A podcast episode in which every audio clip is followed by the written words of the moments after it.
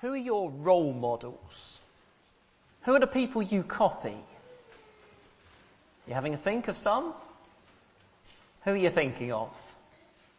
If the answer is no one, you're not thinking of anyone, it doesn't mean you don't have any role models. It doesn't mean you haven't got anyone you copy. It may just mean you're not aware of who are the people who influence you. We all have them. And today the Bible gives us a role model, and my aim this morning is for us to copy this role model. He's in Mark 10 verses 46 to 52. Be a big help if you have that in front of you. Mark 10 verses 46 to 52. If you've got a church Bible, there are page numbers on the yellow sheet, and you can also see where we're going with this. First of all though, before we get into those verses, let me just say how we got here.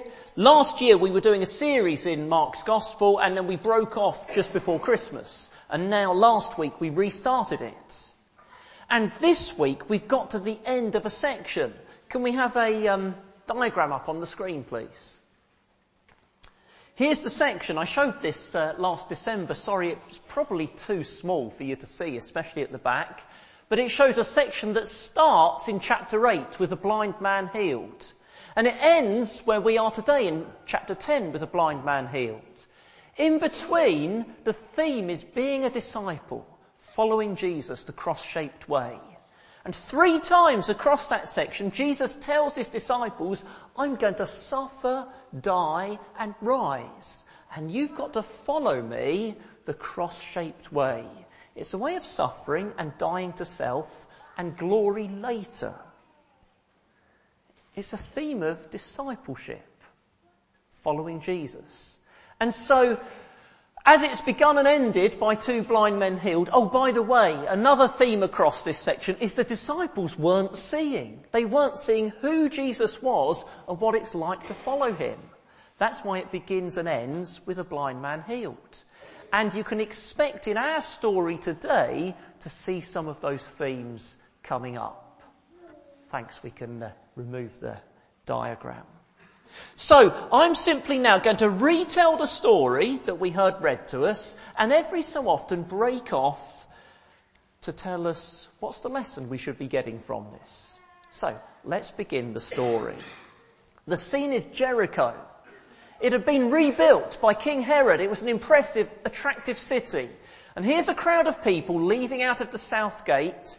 They're probably on their way to the festival at Jerusalem. And among them are Jesus and his disciples. Just as they're leaving the city, there on the roadside is a beggar called Bartimaeus. He's sitting at the side of the road. It's the Middle East. It would have been a dusty place. He would have been getting the dirt from the crowd passing by kicked up in his face. Why is he sitting there? He's blind. Blind. And think about this, it's 2,000 years ago. There's no braille, let alone all the technology we're familiar with to help him. There's no job he can do. And in his society, a poor society, every day would be a matter of, will people throw me enough coins and enough food for me to not go hungry and get through the day? In his society, he'd probably be despised, under suspicion. Has he committed some terrible sin? Or maybe his parents did and he's under a curse of blindness. That's what they'd probably think. A blind beggar. And he's your role model. He's your role model. I said today's about role models. There he is. A blind beggar. Children, have you seen a beggar? Does anyone ever say, it's my ambition when I leave school and grow up to become a beggar? Yeah, let's see some pictures. I think we've got some pictures of beggars. Yeah? Anyone's ambition to become like that? Have a look at them. There's your role model. Okay, we can remove the pictures, thank you. So often in the Gospels, the people Jesus took notice of, the people Jesus cared for and commended were bottom of the pile people. Looked down on in various ways people. Now you might say, yes, but he's got an obvious need. He's got an obvious need. He's blind. And I'm not. How am I supposed to be like him? I'm not a blind beggar. Well, remember, he's not here by accident. Remember the structure? Do you remember? Even if you couldn't see all the diagram? He's finishing off, he's closing a section of Mark's Gospel. All about the disciples being blind. Being blind to who Jesus was and what life is supposed to be like following Jesus. This blind beggar represents us. Now, I've never experienced blindness, but I have experienced not being able to see. So a few weeks ago, I went out one night into the garden to feed our rabbits. It was a really dark night, but no worries. I know my way around our garden. So confidently and quickly I set off to feed those rabbits and I forgot. I'd, that morning I'd moved their run. I walked straight into one side of the run and fell nose first onto the top of the other side of the run. My nose exactly landed on it and a red version of the Victoria Falls came out. It was really unpleasant. Is your life ever like that? Don't know where you're going. Don't know what direction to take. Stumble into trouble and get hurt. Don't see why it's worth following this Jesus. And anyway, how can you follow a man who lived 2,000 years ago and you've never seen? What, it, what does it even mean? Is it all to you like just darkness? You can't really see it. Well, your role model is sitting in the gutter begging. A man sitting in the gutter begging. He's put here in God's word to be our role model. If you think you're above that, a beggar, he can be the role model for the unsuccessful people. He can be the role model for the less clever people, for the weak people, but you're above that. Well, if you're above that, Christianity's not for you.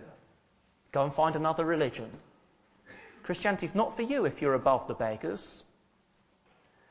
But be careful, I do need to warn you, that means heaven is not for you. That means hell is the place for you. Let's move on in the story. There's this beggar Bartimaeus, he can hear the noise of the crowd, but it doesn't sound normal. There's something unusual going on and he asks what's going on and he's told Jesus of Nazareth is passing by. And he knows something about this Jesus of Nazareth. He knows he's the son of David. Now, I don't know how Bartimaeus knew that It doesn't tell us. But it is very significant. At the start of this section, back in chapter 8, Jesus asked, Who do people say that I am? And Peter answered, You are the Christ. That means the promised king. That means the son of David. Son of David and Christ, the promised king, are exactly the same thing. Somehow Bartimaeus knows Jesus is this promised King, Son of David. And so he shouts out, Jesus, Son of David, have mercy on me. Be quiet, you dirty beggar. Stop disturbing us, you low life, say the crowd. But he just shouts all the more, Jesus, Son of David, have mercy on me. Have mercy on me. They can't shut him up. He is your role model. There's your role model. What do you know about Jesus? The more the better. The more you know about Jesus, the better. It's great to know a lot about Jesus. Find out as much as you can about Jesus. But you don't need to know a lot to become a Christian.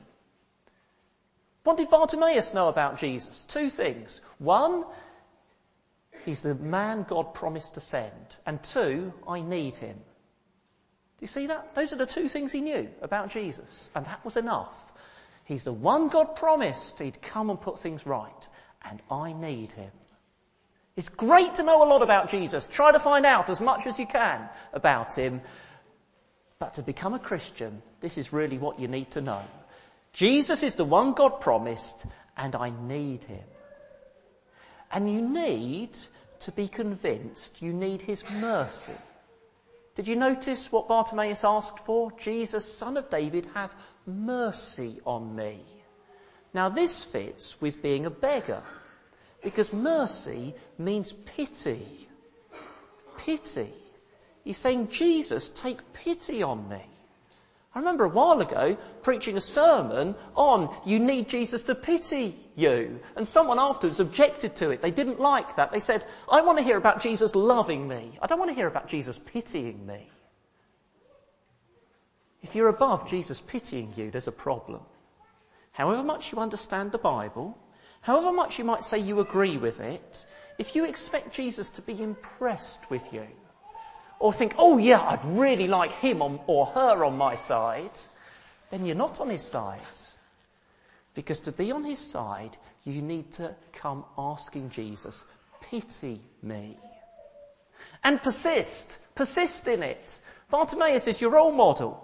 What did he do? He kept shouting and he wouldn't stop, even though the crowd say, you're embarrassing us. You should be ashamed of yourself. Keep quiet. You're just a beggar. Go back to your begging and do it quietly. He's our role model. Years ago, I taught in Sunday school the teenage group. And there was a teenager there called Alice, and I remember her saying, Can't I leave becoming a Christian until after my teens and after I've left school? It's just so difficult. It's unpopular. Can't I just leave it till later? And I sympathised with her. Because I can vaguely remember the many years ago of being a teenager at school and all those worries about what others would think of me or what did they think of me. And I remember that I'd rather put it off. Maybe it'll be better later. I sympathised with her. But children, teenagers, adults, Bartimaeus is your role model. Your need of Jesus is more important than what anyone might think of you. And you're only really going to follow him if you've got that attitude. Let's get on with the story. What do you do if you see a beggar? Now, you pass by someone saying, Can you spare any change? Big issue? Do you want to buy a big issue? What do you do? Pretend not to have noticed them. Walk by a little embarrassed and hope you can get by quickly. So many must have done that to Bartimaeus. What will Jesus do to him?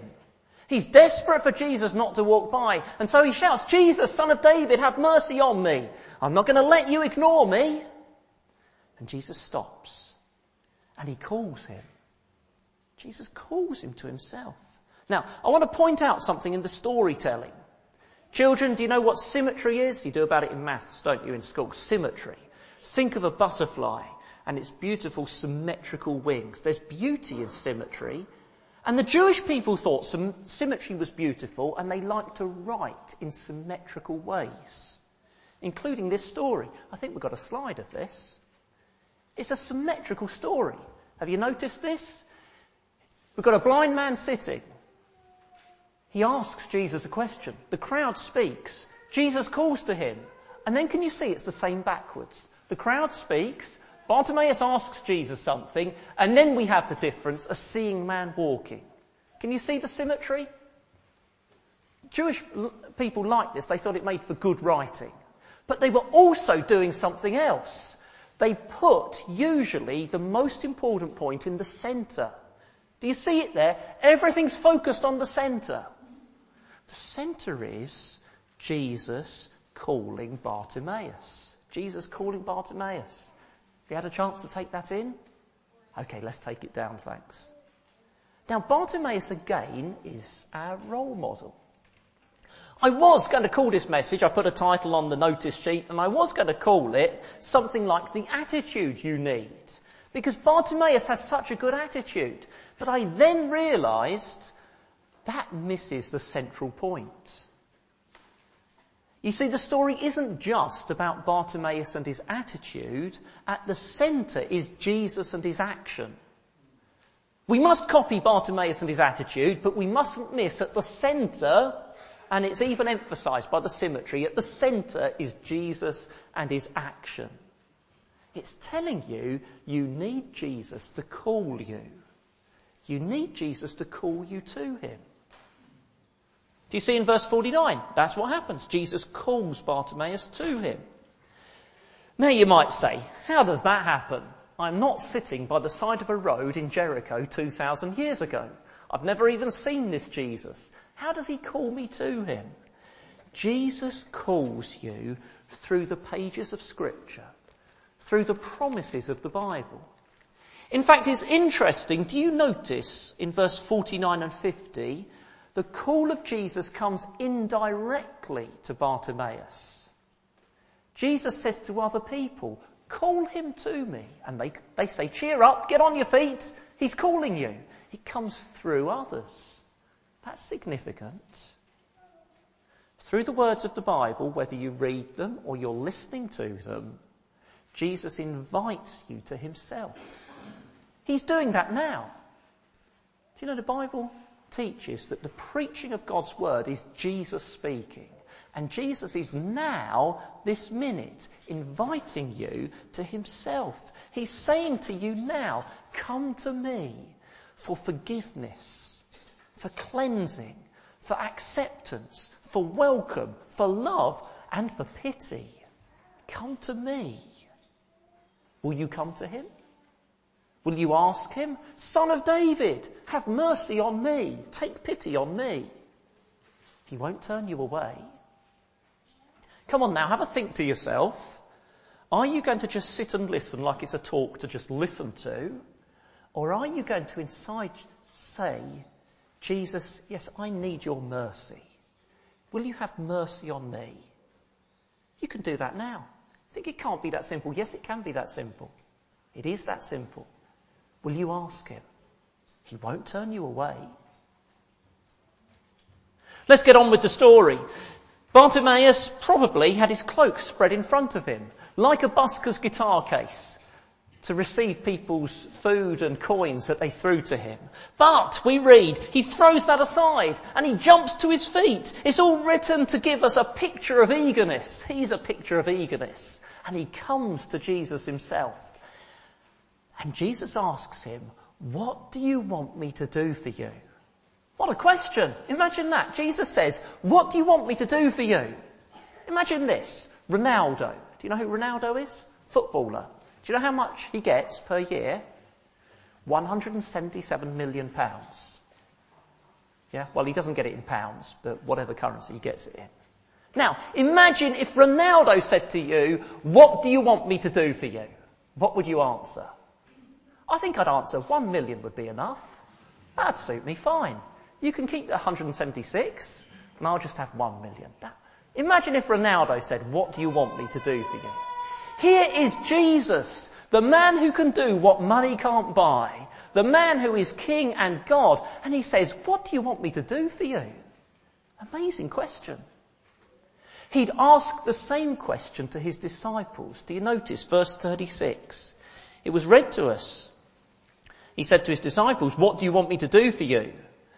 And they have a bad answer. We want the best places in your kingdom. We want the highest status. He asks the same question to the beggar man, and he has a much better answer. I just want to see. I just want to see. And then Jesus says something strange. What is the strange thing Jesus then says to him? He says to him, Your faith has healed you. Your faith has healed you.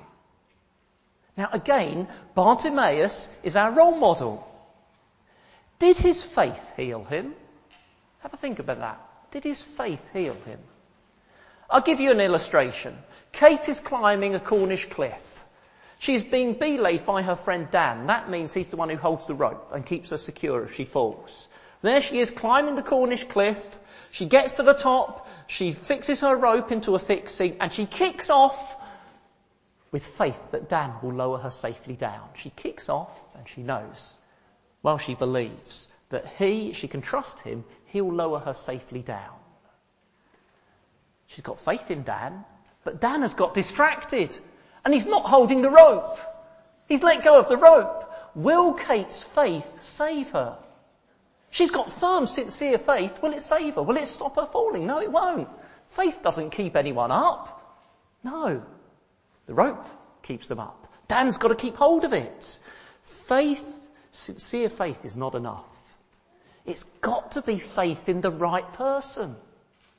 It's got to be faith in the right person. And it's the person of Jesus who healed Bartimaeus. It's the person of Jesus who did it. But it was his faith that took hold of Jesus' healing fa- power. Do you see that? Jesus healed him, but Jesus said to him, Your faith has healed you because his faith took hold of Jesus' power. And Bartimaeus has shown us what this faith is like. Have you got it? A needy beggar who knows he needs Jesus, he won't be put off by what others think, and he actually asks Jesus for mercy. He doesn't just think about it, he asks. Is that you? Have you got that sort of faith? How does the story end? How does the story end? Well, what's the first thing Bartimaeus does with his new sight? Doesn't actually tell us, but you can, you can read it in, in verse 52. It must be there. What's the first thing he does with his new sight? He looks at Jesus. And he watches Jesus. How do I know that? Because it says he follows Jesus. To follow someone, you've got to watch them. He watches and he follows. Where is Jesus going as Bartimaeus follows him? Where's he off to? Well, verse 46, he's leaving Jericho. Chapter 11, verse 1, he's going to Jerusalem. Bartimaeus follows Jesus as he's going off to Jerusalem. Why is he going to Jerusalem? Don't need to guess, it's in verse 33. Do you see in verse 33? Jesus says, We are going to Jerusalem, and the Son of Man will be betrayed to the chief priests and teachers of the law. They will condemn him to death and will hand him over to the Gentiles, who will mock him and spit on him, flog him and kill him. Three days later he will rise. That's the direction that Bart is following. That's where Jesus is going. He's your role model. He's my role model. Jesus had said back in chapter 8, if anyone wants to belong to me, be my disciple, he must deny himself and take up his cross and follow me. This is the theme in Mark. Taking up your cross, denying yourself, and following Jesus. The disciples weren't getting it. We've already seen back in verse 37, they wanted status. Not to be a beggar, but to have the best seats in heaven. They weren't getting it. There was a rich man earlier in chapter 10 and he wouldn't do it. We read, well, this was weeks ago, back in verse 21 and 22. He wanted to keep his riches and he just wouldn't follow Jesus. Humans on their own can't do it. Verse 27 says, it's impossible with humans. It's only possible by God's power. The disciples weren't getting it. The rich man wouldn't do it. Humans can't do it. But amazing, a beggar does it. A beggar does it. Because God changed his heart and he followed Jesus. There is your role model. Who are your role models in life? You do have them, whether you realise it or not. Make Bartimaeus your role model. He is our role model. One of the greatest thinkers and leaders in the whole history of the church was a man, was an African called Augustine of Hippo. Children, that doesn't mean he had anything to do with large mammals that wallow in rivers. He just came from a place called Hippo. Strange name.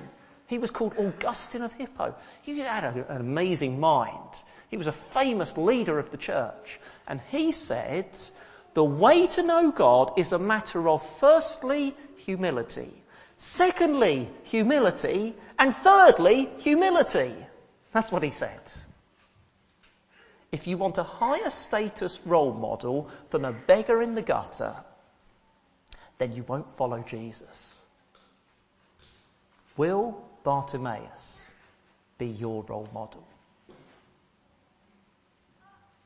We're going to sing a song that is about being like Bartimaeus. Well, more accurately, it's a song to encourage us, if you are a Bartimaeus-like person, Jesus welcomes sinners. It's a song packed with truth to encourage us to turn to Jesus and receive his welcome.